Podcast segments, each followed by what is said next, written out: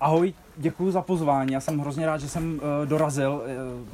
Uh, nejenom na tuhle akci obecně, ale že jsem i vůbec dorazil. A uh, já jsem se sem fakt těšil, akorát jsem nemohl dorazit na celou akci, jsem odklízel nějaký pozůstatky vychřice ještě na severu, ne, ne, není to jenom na jihu, ale i na severu. Ale jsem strašně rád, že tu jsem, děkuji, že jste si sem přišli sednout a poslechnout si to. Uh, já se jenom krátce představím a pak hlavně představím to, o čem budu mluvit. Já jsem Lukáš Senft, já uh, pracuji na sociologickém ústavu na výzkumu, který se věnuje soužití lidí a mikroorganismů. S tím, že já mám na starosti takovou větev uh, výzkumu, která souvisí i s tím, na co dělám doktorát, a to je soužití lidí a hub. Konkrétně teda je to antropologický výzkum o českém houbaření. Protože jsem zjistil, já, se, já jsem si totiž myslel, že budu navazovat už na něco, co existuje. A on v podstatě, když pominu jako pár třeba bakalářských prací, které se věnují trošku něčemu jinému, než vyloženě té tradici houbaření, tak není žádný kompletní, rozsáhlejší antropologický nebo sociologický výzkum českého houbaření. Vlastně skoro nic. Takže tomu já se věnuju. A dneska bych chtěl tady uh, říct uh, pár slov o tom, co, co jsme vlastně zjistili, hlavně na tom sociologickém ústavu s tím týmem, takže občas tam přejdu do množného čísla, aby jsem dal kredit i kolegyním, kteří na tom se mnou dělají. Já jsem takový mluvčí, tak jenom abyste se nemysleli, že to je uh, plural majesticus, že se oslovuju jako císař. Je to tak, aby nezanikly i, eh, nezanikla i ta práce kolegyň, který se mnou na tom dělají, což je Tereza Šteklová a Kateřina Kolářová. A ne, to si, já, není potřeba se omlouvat. Tak a uh, dneska bych se chtěl teda zaměřit na to, uh, jak funguje houbařská ekonomika, česká houbařská ekonomika a jejímu vlivu na ekosystémy a na uh, lidský soužití s krajinou. Uh, budu se zaměřovat na to, jak, se, jak vlastně vypadá ten proces toho, když houbař, který se sběrem hub nejenom těší, ale taky živí, tak jak to vypadá, když prostě chce začít houbařit, chce se tím živit a zároveň eh, jak to souvisí s jeho vztahem eh, k lesu, ke krajině a tak dále. A uh, důležitý akcent, který tam pro mě třeba je, a který se budu dneska snažit zdůraznit, je, že houbaření může poskytnout inspiraci pro potravinovou ekonomiku, která nefunguje v rámci kapitalistického růstu, ale nefunguje ani v režimu nerůstu. Jedná se, aspoň to se snažíme teďka nějak proskoumat, o společný růst, o ten ekonomický růst toho jednotlivého houbaře i růstu houbových mycélí. A budu teda přitom využívat výsledky společného výzkumu na sociologickém ústavu a budu to protkávat uh, etnografickýma situacemi přímo, přímo z terénu s těma houbařema, hlavně s houbařem, který ho anonymizujeme jako pan Wood. Což teda jako není úplně jenom náš joke, on má jako přezdívku, která je trošku podobná, není prostě pan Wood. Uh, Sběru hub se v Česku věnují lidé napříč sociálními skupinami a jsou předávány napříč generacemi. Jenže v rámci západních výzkumů eh, potravinové soběstačnosti a vůbec potravinové produkce, tak bývá ta středoevropská a východoevropská tradice hubaření považovaná především za strategii přežití. Že je to něco, co má historický základ v tom, že jsme tady hladověli a že teď tady vlastně nemáme kvalitní potraviny a že je to takový způsob, eh, taková znouzecnost. Ale zatímco hubařením bývá rámováno jako taktika chudých regionů, jak zajistit výživnější potravu, tak my na tom základě, eh, na základě toho našeho výzkumu chceme české houbaření pojmout spíš jako ekonomickou a ekologickou praxi, která představuje typ více než lidské potravinové ekonomie, která může být inspirující v kontextu podmínek antropocénu i pro uh, společnosti v západní Evropě a v Americe. Jo, že to není jenom nějaká coping strategie, strategie přežívání, ale že to může být fakt něco, co může být inspirující i pro ten takzvaně vyspělejší svět ve chvíli, kdy se řeší Eh, potravinová produkce, to, že do roku 2050 bude skoro 10 miliard lidí, potravinová produkce bude muset o 50% vzrůst, což jako nikdo skoro neví, jak to udělat. Ale ty strategie, které jsou navrhované, tak samozřejmě jsou, jsou promyšlený, užitečný, ale chybí tam sběr těch plodin, které vlastně rostou bez použití nějakého intenzivního zemědělství. A tam si myslím, že ta česká tradice, ta česká zkušenost může být prostě inspirace. A teď přejdu k číslům, které mě prostě přijdou zajímavý a pak už tam zase čísla nebudou, tak se nebojte. Houby sezbírané v českých lesích se stávají výraznou součástí ekonomických praxí, a to buď ve formě komodity, to znamená, že to ty houbaři prodávají, pokud mají certifikát na to, nebo častěji, že se to sdílí ve formě uh, darů nebo ve formě výměnného obchodu. A z dotazníku, který jsme s týmem Sociologického ústavu rozeslali členům České mykologické společnosti, vyplynulo, že většina houbařů rozdá víc než polovinu nazbíraných hub. A když zohledníme statisticky zjištěné počty hub, které jsou každý rok odneseny z českých lesů, tak je možné odhadnout, že mezi lidmi cirkuluje každý rok, mimo trh, mezi lidmi cirkuluje každý rok více než 10 tisíc tun hub, a to mimo tržní systém. Přičemž jejich cena činí přibližně 2 miliardy korun. A to je minimálně, to, se, to, to jsme počítali ve chvíli, kdy těch hub moc není. Když, když je lepší rok, tak ty miliardy ještě stoupají. Protože když je dobrý rok, tak Češi odnesou víc než 30 uh, eh, tisíc tun hub z lesů každý rok a uh, Česko vyprodukuje 72 tisíc tun hovězího, takže ty houby jakoby pokryjou polovinu produkce hovězího. To, co se odnese, aniž by to bylo nějak vlastně organizovaný nebo, nebo to muselo jít vyloženě na trh. Jo. Přičemž uh, ta česká legislativa, to je důležité, nebo jestli byl... Jak, to, jak se to počítá? Jako, že jdu... Kolik hub se odnese? No, když, když jdu do lesa a vezmu si košík hub no. a potom přijdu domů a to nikomu neřeknu, pokud si to nevyfotím na Insta. No to naštěstí, no přes Instagram se to naštěstí nedělá, ale naštěstí to neděláme ani my. Uh, to dělá uh, ministerstvo zemědělství, přičemž uh, se měří je to, je to odhadovaný, je to, je to odhadovaný množství samozřejmě, protože jako ty množství to je fakt jako v desítkách tisíc tun, takže je to odhadovaný, ale ty odhady jsou víceméně přes, ne přesný, jsou odhadovaný, ale je to plus minus tisíc tun. Ale jde o to, že se vypočítá, kolik toho vyroste, dělají se dotazníky, kolik toho ty houbaři odnesou a pak se to vyprůměruje vzhledem k tomu, jaký je rok, jaký jsou srážky, uh, je množství spodní vody a tak dál. Takže množství hub za ten rok plus množství v průměru odnesený z lesa, to se dělá přes dotazníky a tak dál. Takže se to potom, potom odhaduje. No, ale to už jsou naštěstí data, se kterými my můžeme pracovat, protože to, to, to bych asi dělat úplně nechtěl. Je to strašně moc. Uh, ale to souvisí, uh, tady ta jakoby, papírová část je důležitá v tom, že česká legislativa je specifická v tom, že na rozdíl od legislativy většiny států západní Evropy neomezuje množství plodin, které houbař může odnést z lesa, pokud se jedná o houby pro vlastní potřebu, což v zákoně není úplně specifikovaný. Jako ty houby tam mají spoustu mezer v tom zákoně. Když se člověk podívá jenom na český zákony, který se věnují houbaření, tak to vypadá, že tady to je jako pankáčský stát, který je udělaný hlavně proto, aby se mohli nosit houby z lesa. Přičemž vyloženě i v komentáři k tomu zákonu je, že třeba uh, množství pro vlastní potřebu. Ano, ale co je pro vlastní potřebu? To nejde úplně specifikovat.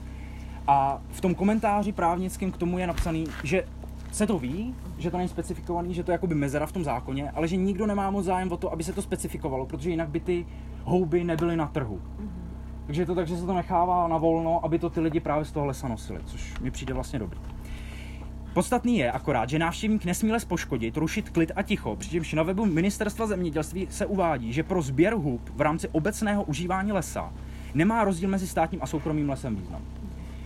Vstupovat a sbírat houby je možné v soukromém i státním lese. Eh, ohledně otázky, jak poznat soukromý les, pokud nemá označení, což taky není úplně snadný označit soukromý les, je na zmíněném webu toho ministerstva zajímavá formulace. Druh vlastnictví poznat nemůžeme. Pro sběr hub to však není rozhodující. Jo, jako, ho, jako co se týče zákonů, který se týkají hub, tak to bylo poprvé, co mě bavilo číst zákonníky. Takže to je fakt jako super, to je, to je, je to, je to dobrý, je, jako není to vůbec přesný, fakt to vypadá, že to je udělané na to, aby lidi chodili prostě do lesů a sbírali to. Přičemž ale, a teď se právě dostávám k tomu, co chci trochu rozvést. Čau, kdo? Že v houbařské praxi je vztah mezi soukromým a obecním zásadní. To, jak se houbarskými praktikami dělá soukromé a jak se dělá obecní, tak to je základem pro praktiky, které navrhujeme my s kolegyněma nazývat jako ekonomie společného růstu. E, společný růst jako udržitelný způsob, jak dělat růst v antropocénu. A teď to zkusím trochu rozvést na těch příkladech přímo z lesa. Takže nejdřív tok informací. Přestože česká krajina je považovaná za prostor, který vyniká výraznou diverzitou houbových druhů a poddruhů, tak nalez konkrétní druh houby v dostatečné množství vyžaduje specifické strategie a vyjednávání soukromého a obecního. Můžeme to ilustrovat na jednom z aktérů našeho výzkumu, na panu Woodovi. On je profesionální houbař, to znamená, že se živí prodejem hub a e, je to amatérský mykolog, i když amatérský jenom v tom smyslu, že nemá štempel na to, ale jinak ty znalosti jsou, jsou ohromný. Prodejem se živí a jeho původní vzdělání je lékárnické, takže k houbám se dostal přes medicínské houby. Uh, on si v knize od českého odborníka na pěstované houby našel telefonické spojení a požádal tohohle akademika, aby ho vzal do učení. On mu přitom slíbil, že nehodlá předané znalosti využít k tomu, aby na jejich základě začal soukromý pěstovatelský biznis. K tomu mi řekl. A já jsem mu řekl, že mu budu dělat v laborce kluka pro všechno. Že bych se chtěl něco naučit, ale že nechci rozjet prvoplánově nějaký pěstovací biznis. Ale ten člověk mi předal ohromné množství vědomostí a praktických rad a podobně. Takže já jsem si třeba zkoušel i pěstovat hlívu na nějakým ne speciálním substrátu, ale třeba i na kartonech normálně z lepenky a takové věci. A docela s úspěchem, dalo by se říct. Konec citace. Ty informace o lesních nalezištích hub, to je ten další krok po tom, co už člověk nějaký ty znalosti zná, tak ty náleží mezi cené znalosti, které i podle výsledku našeho dotazníku sdílejí houbaři převážně se svými přáteli a rodinnými příslušníky. Teritoria, která se převážně nachází ve státem vlastněných lesích, se v houbařském mapování prostoru stávají soukromými znalostmi a znalosti o těchto lokalitách jsou považovány za jakoby soukromý majetek, který se šéruje fakt jako přátelům, rodině a tak dále. Takže na začátku své houbařské činnosti musel Wood informace o nalezištích se zkušenějšími houbaři směnit za oběd a za benzín, protože na tu lokalitu jeli jeho autem. On mi k tomu řekl, Tady je totiž problém, že spousta lidí nechce prozrazovat svoje lokality, jako by to bylo nějaký státní tajemství. Já zase chápu, že tam nechtějí přitáhnout žádného hejhulu. Ale já jsem si prostě na začátku naivně myslel, dobře, ten člověk se se mnou třeba podělí o nějaký ty svoje praktické zkušenosti a já potom recipročně mu to budu moc no, jako oplatit. U některých lidí se to tak dá domluvit, ale většina houbařů byla odtažita. Naštěstí jsem se ale seznámil s pár lidma, kterými byli ochotní pomoct. Plus třeba ten jeden s těma jarníma houbama, s těma smržema a kačenkama, jsou drahý.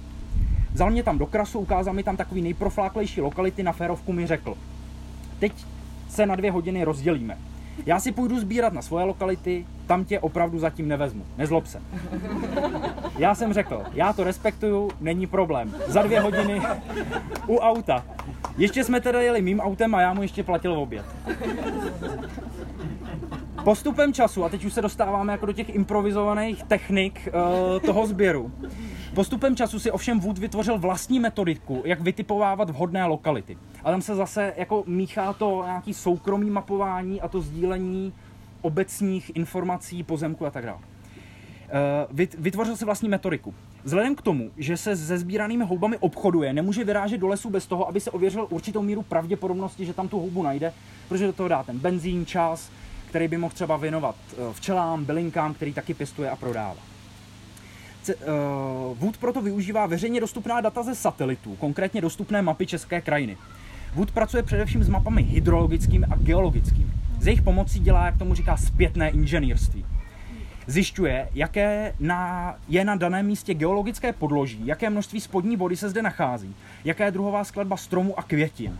A podle těchto prvků odhaduje, jaké typy hub se zde mohou nacházet. Pro zpřesnění odhadu vymyslel ještě jeden specifický postup. Na veřejně dostupných mapách hledá cyklostezky a fotografie cyklistů. Cyklisté totiž nahrávají své vlastní fotografie z daných míst a tyhle fotografie jsou připnuty do map. A to včetně přesně údaje GPS. Takže cituju zase Vůda. Já hrozně rád koukám na cyklostezky. Za A. Není to tak členitý terén, že nemusí do kopce.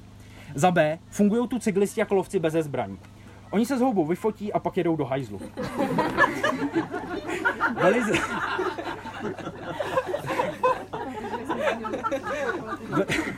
Velice často mi to takhle pomohlo.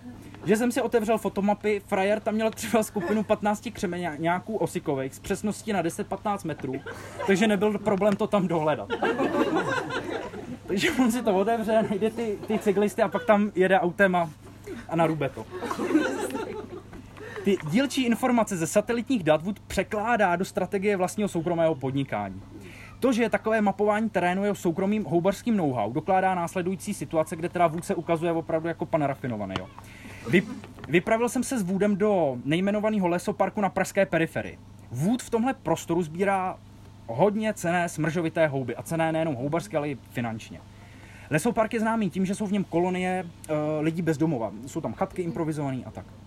Wood využívá téhle pověsti městského geta, veřejného prostoru, který si přivlastnili lidé bez domova. Většina obyvatel Prahy se těmhle splanělým sadům vyhýbá. Ta so- sociální exkluze veřejného prostoru proměňuje danou lokalitu ve vhodné naleži- naleziště pro Woodovo soukromé podnikání.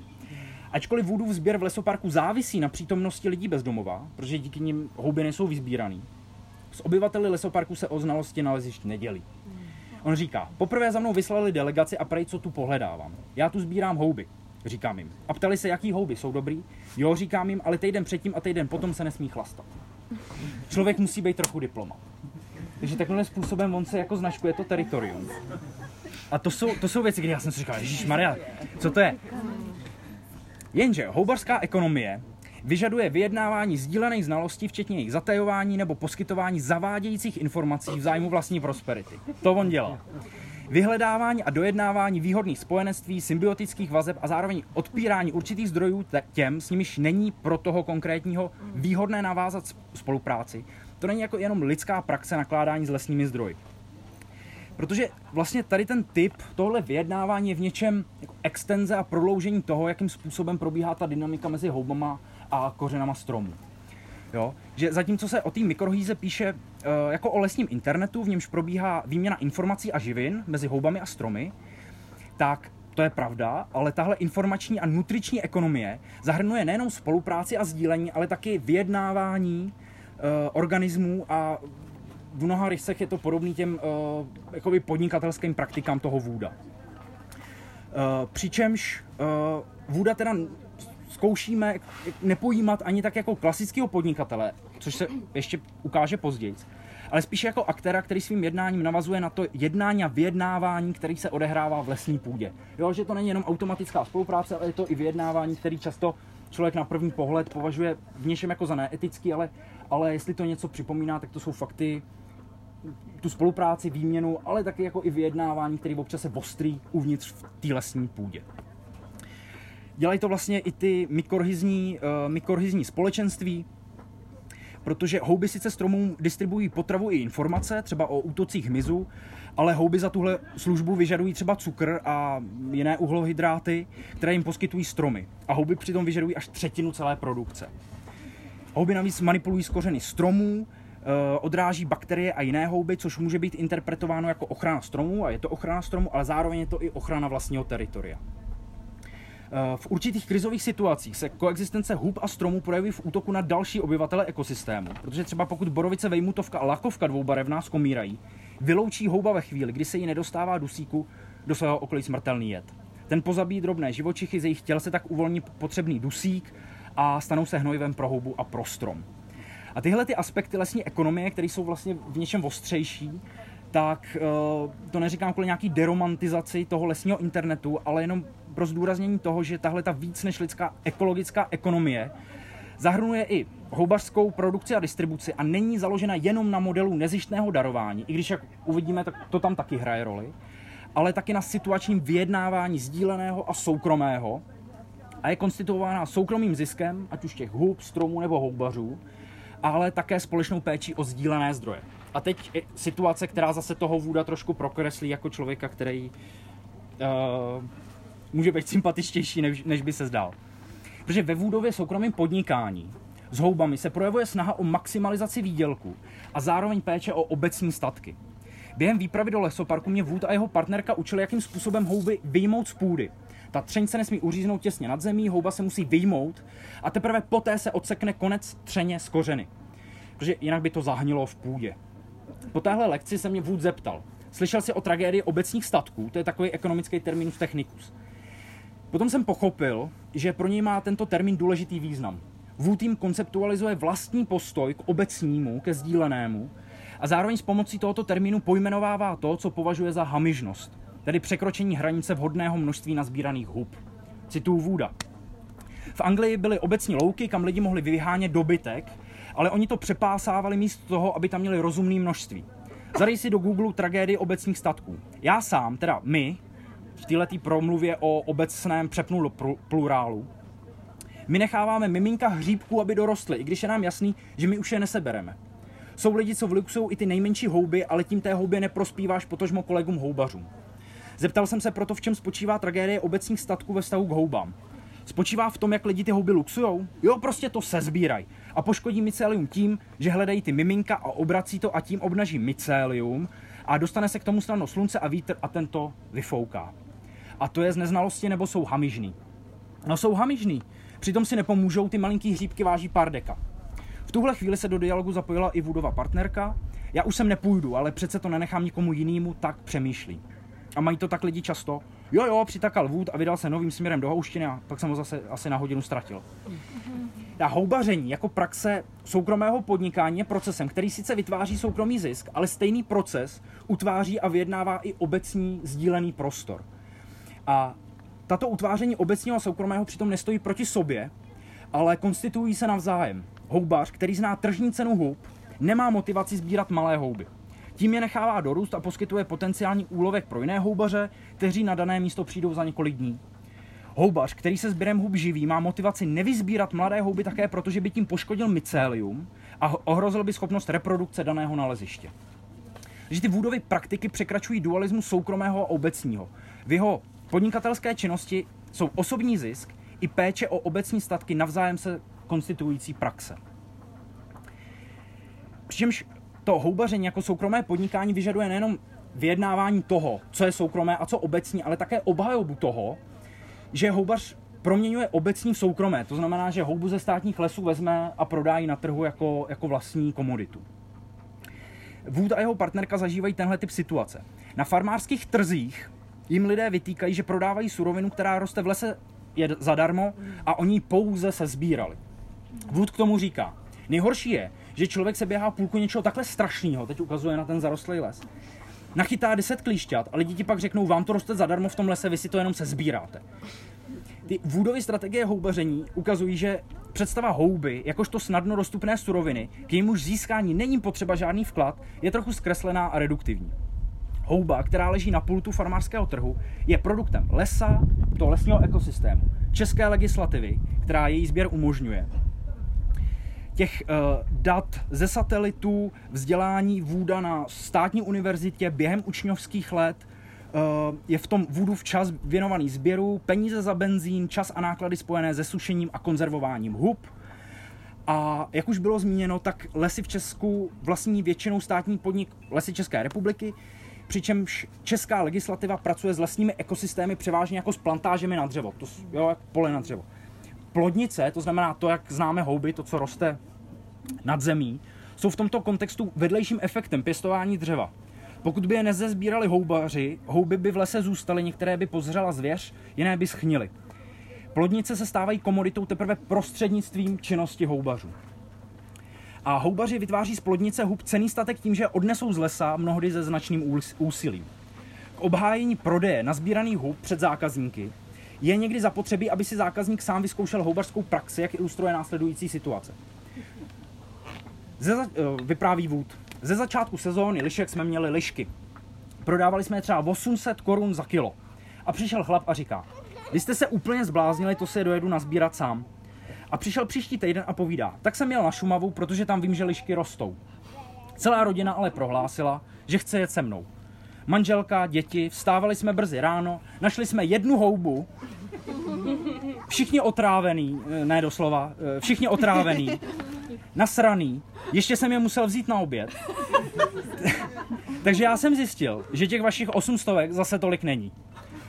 Pochopil to a uznal to, ale takových je málo, říká k tomu Wood.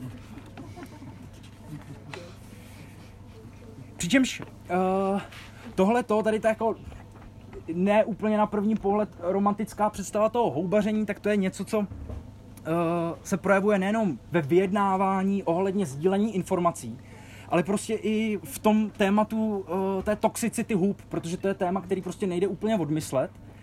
A to je třeba taky jeden z důvodů, že proč uh, v některých západních lesích se ty houby nezbírají. Není tam ta tradice toho rozpoznávání hub, většina lidí z Česka, i když nejsou, nejsou zapálený houbaři, tak prostě ty základní houby uh, poznají, ty, co jsou určitě jedlí, houby, suchořiby a tak dále.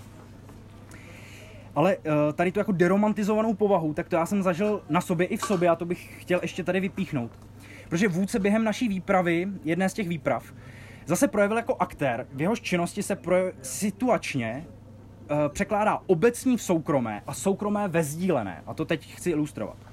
My jsme našli houby, o kterých já jsem předtím vůbec v životě neslyšel, připadaly mi prostě jako nějaký houby jedovatý. Jmenují se závojenky podtrnky. Vůdce se mnou podělil o své znalosti, ale to už bylo třeba jako tři čtvrtě roku po tom, co s ním komunikuju. A poslouchám všechny jeho vtipy, který vypráví. Který jsem nemohl zanejst sem. Nebo jako mohl, ale... Uh, závojenky potrnky jsou houby, které jsou výborný, říkal, ty jsou skvělý, prostě na pánev, s máslem. Akorát je, je nebezpečné sbírat v lese, protože tam se jedná o jejich jedovaté dvojníky. Ovšem tady, ve splanělém sadu, si můžeme být jistí, že jsme našli chutné podtrnky. On sám si je prý nenechá, prodávat se nesmí a doma mají hub dostatek. S partnerkou mi proto půjčili košík a nazbírali mi do něj desítky podtrnek. V autě mi věnovali pytlík od pečiva, protože jsem neměl nic, v čem bych mohl houby donést domů. Podělili se se mnou také o různé recepty, na které se potrnky hodí. Následuje úryvek z mého terénního deníku. Když dorazíme na podzemní parkoviště obchodáku, rozloučím se a s pytlíkem z pekárny jdu domů, nesu ho v náručí, protože je natržený. Doma houby čistím, přítelkyně fotí a posílá fotku rodičům. Loučí se s nimi a že prý je měla ráda. Říkám, že to je jedlá houba a že to říkal Wood. Přítelkyně se z legrace ptá, jestli si jsem jistý, že je opravdu můj kámoš. Směju se, ale ve volném čase zjišťuju něco o jedovatém dvojníkovi podtrnek. Ze začátku jen tak, abych se dovzdělal, pak to začalo být trošku intenzivnější. Ten dvojník se jmenuje závojenka olovová, smrtelně jedovatá houba. Zatím nebylo zjištěno, o jaký jed se jedná, nicméně se projeví do dvou hodin. Trochu znervózním. Hledám podle čeho lze s jistotou zjistit, zda mám doma jedlé podtrnky. V podstatě nijak.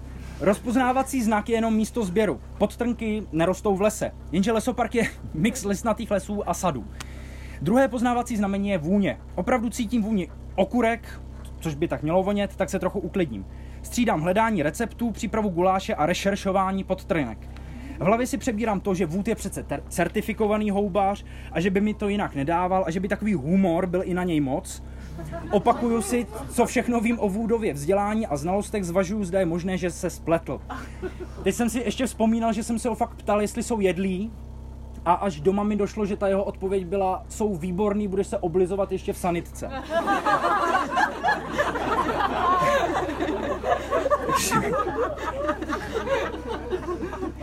A během toho tam míchám ten guláš. Který byl fakt kotel, doslova. Uvědomuji se ještě jeden zajímavý moment v rámci tohohle zvažování, jestli přijmout ten dar. Bylo by snadný houby prostě nejíst, ale bylo jich tolik, že se mi příčilo je vyhodit. Protože jsem byl vychovaný tak, že se jídlo nevyhazuje a když to jsou houby, tak to je přece super dar z lesa. A pokud se jedná opravdu o podtrnky, mám tu na kuchyňské lince několik desítek vynikajících hub. Jenže, jestli se vůd spletl a já se otrávím, zůstane kolem mého těla alespoň několik autoetnografických poznámek pro antropologický ekosystém a nevím, zda je to podobně cené, jako když vejmutovka a lakovka otráví okolní brouky a vstřebají z nich dusík. Během vaření přece jenom ochutnávám, abych minimalizoval škody. Přítelkyně ještě bude dvě hodiny pracovat a já do dvou hodin budu vědět, jestli to byly potrnky. Nak- nakonec jsem se rozhodl Woodovi věřit a ochutnával jsem dál. Guláš se nakonec poved a zbyl ještě na druhý den. Eh, ro- rodiče přítelkyně z díky odmítli, ale byly to závojenky potrnky. Takže ty dostupné houby nejsou automaticky komoditou, ale ani potravou. Jako ve výše zmíněném případě potrnek závisí transformace houby v potravinu na soukromém sběrači, na konkrétním sběrači, na jeho osobních znalostech a případně na osobním vztahu důvěře mezi sběračem a obdarovaným. Pokud by potrnky nebyly osobním darem od Vůda, nechal bych je v lese, nestaly by se potravinou. Ambivalence takové houby, ambivalence objektu, který může být darem, ale také jedem, trvala v mém případě až do doby, než jsem houbu pozřel, až biologická reakce mého těla proměnila definitivně podtrnky v dar. A teď ještě úplně poslední, máme čas? Asi jo. Úplně ještě poslední etnografický moment, kterým se sn- snažím ukázat, že to, že ta houbařská praxe je v něčem rozšíření té dynamiky těch lesních ekosystémů, takže se to neprojevuje jenom v tom, jak se chovají houbaři, ale že to má konkrétní dopad i na samotný houby, na tu expanzi houb, že to je obousměrný systém. Takže ta extenze mykorhizní dynamiky, té dynamiky vztahu mezi houbovými kořeny a kořeny stromů, to neznamená jenom její překlad do obchodování, směny a darování mezi lidmi. Ty Woodovy obchodní strategie umožňují expanzi samotných hub dovnitř lidských měst. Wood je prostředníkem, agentem hub, který jim svými podnikatelskými činnostmi umožňuje obsadit obchodní dům v Praze. Doslova. Wood v tomhle obchodním domě prodává houby a med. Když jsem ho v obchodním domě navštívil, začal jsem si postupně uvědomovat, že Wood využívá strukturu obchodního domu podle logiky lesního ekosystému. On si v podzemí, ještě si ho představte, on nosí uh, maskáčový kapsáče všude, uh, tričko, mm, kde má houby, nakreslený, má takový jako černý culík a po kapsách má všechno možný. Teď v, ru- v ruce má většinou košík s medvědím česnekem, když je sezóna, když ne, tak s houbama nebo s medem. Teď plánuje ještě ex, uh, expanzi, uh, že chce mít úly u, na tom území, kde jsou olšanský hřbitovy a tak dále, takže je nadšený z toho, že to bude ten med z těch lip, který vyrůstají z těch hrobů. Chce si nechat sklenice eh, vyrobit ve, tva, ve tvaru, ne, sklenice a tam jako ochutnejte med z dědečka, to plánuje. Já jsem mu říkal, tak si to nech vyrobit ve tvaru urny, jako černý sklenice z medem. A on říkal, no to je výborný nápad. Ale to je v plánu zatím. Ale teďka v tom obchodáku, kde už je, tak on si v podzemí pronajímá prostory, v tom uh, podzemí, který není přístupný veřejnosti, v podzemí si pronajímá prostory, ve kterých skladuje suroviny a vyrábí zboží. Ty podzemní sítě chodeb proto voní medem a medvědím česnekem a houbama, když je sezóna. Suroviny naváží skrze podzemní garáže, plodiny z lesa vyskládá do vypůjčených nákupních košíků a chodbami je přiveze ke svému skladu. Cena za pronájem není příliš vysoká a samotné sklady jsou prostorné. Vůd je zaplnil krabicemi, vozíky, pulty, na kterých se vyrábí svíčky, sklenice s medem a houbami tam jsou. Podzemní prostory obchodního domu Wood obalil a pronikl podobně jako houby obalují a pronikají kořeny stromů, aby mohli do vyšších pater jeho systému dopravovat živiny. A stejně tak Wood z podzemí vyváží své suroviny a v přízemí s nimi obchoduje a směňuje, někdy daruje. A podobně jako koruny stromů slouží ke komunikaci s okolním ekosystémem, Wood kolonizoval i střechu obchodního domu. Umístil zde 11 úlů, včely z nich vylétají do okolních parků a městských lesů, čímž vytvářejí veřejné statky, protože opilují stromy a rostliny. V sezóně na střeše rostou také čirůvky, houby, macu také, i když vůd netuší, jak se tam mohou udržet, protože se zde nenechází vhodná půda, ale jsou tam na tom zatravněném plácku, který on tam zatravnil kvůli úlům, teď tam rostou i houby. Uh, ty čirůvky se tam dostaly sporama, protože tam uh, okolo jsou prostě městský lesy, ale on jakoby moc nechápe, jak, ne to, že se tam dostaly ty spory, ale že se tam chytly a že se tam udrží. Protože uh, ta tráva je tam spíš pro okrasu, aby měly ty úly na čem stát, ale ty houby se tam stejně drží. Takže to i pro něj říkal, že, že je prostě záhada, že nechápe, jak se tam udržej, ale, ale udržej. Uh, a tahle ta paralelní architektura prostoru, která kopíruje lesní ekosystém, je vůdem využívána k tomu, aby se prostorem obchodního domu pohyboval po trajektoriích, které mu umožňují navazovat kontakty, směňovat a darovat. A to často nezávisle nebo paralelně na oficiální funkci obchodního domu.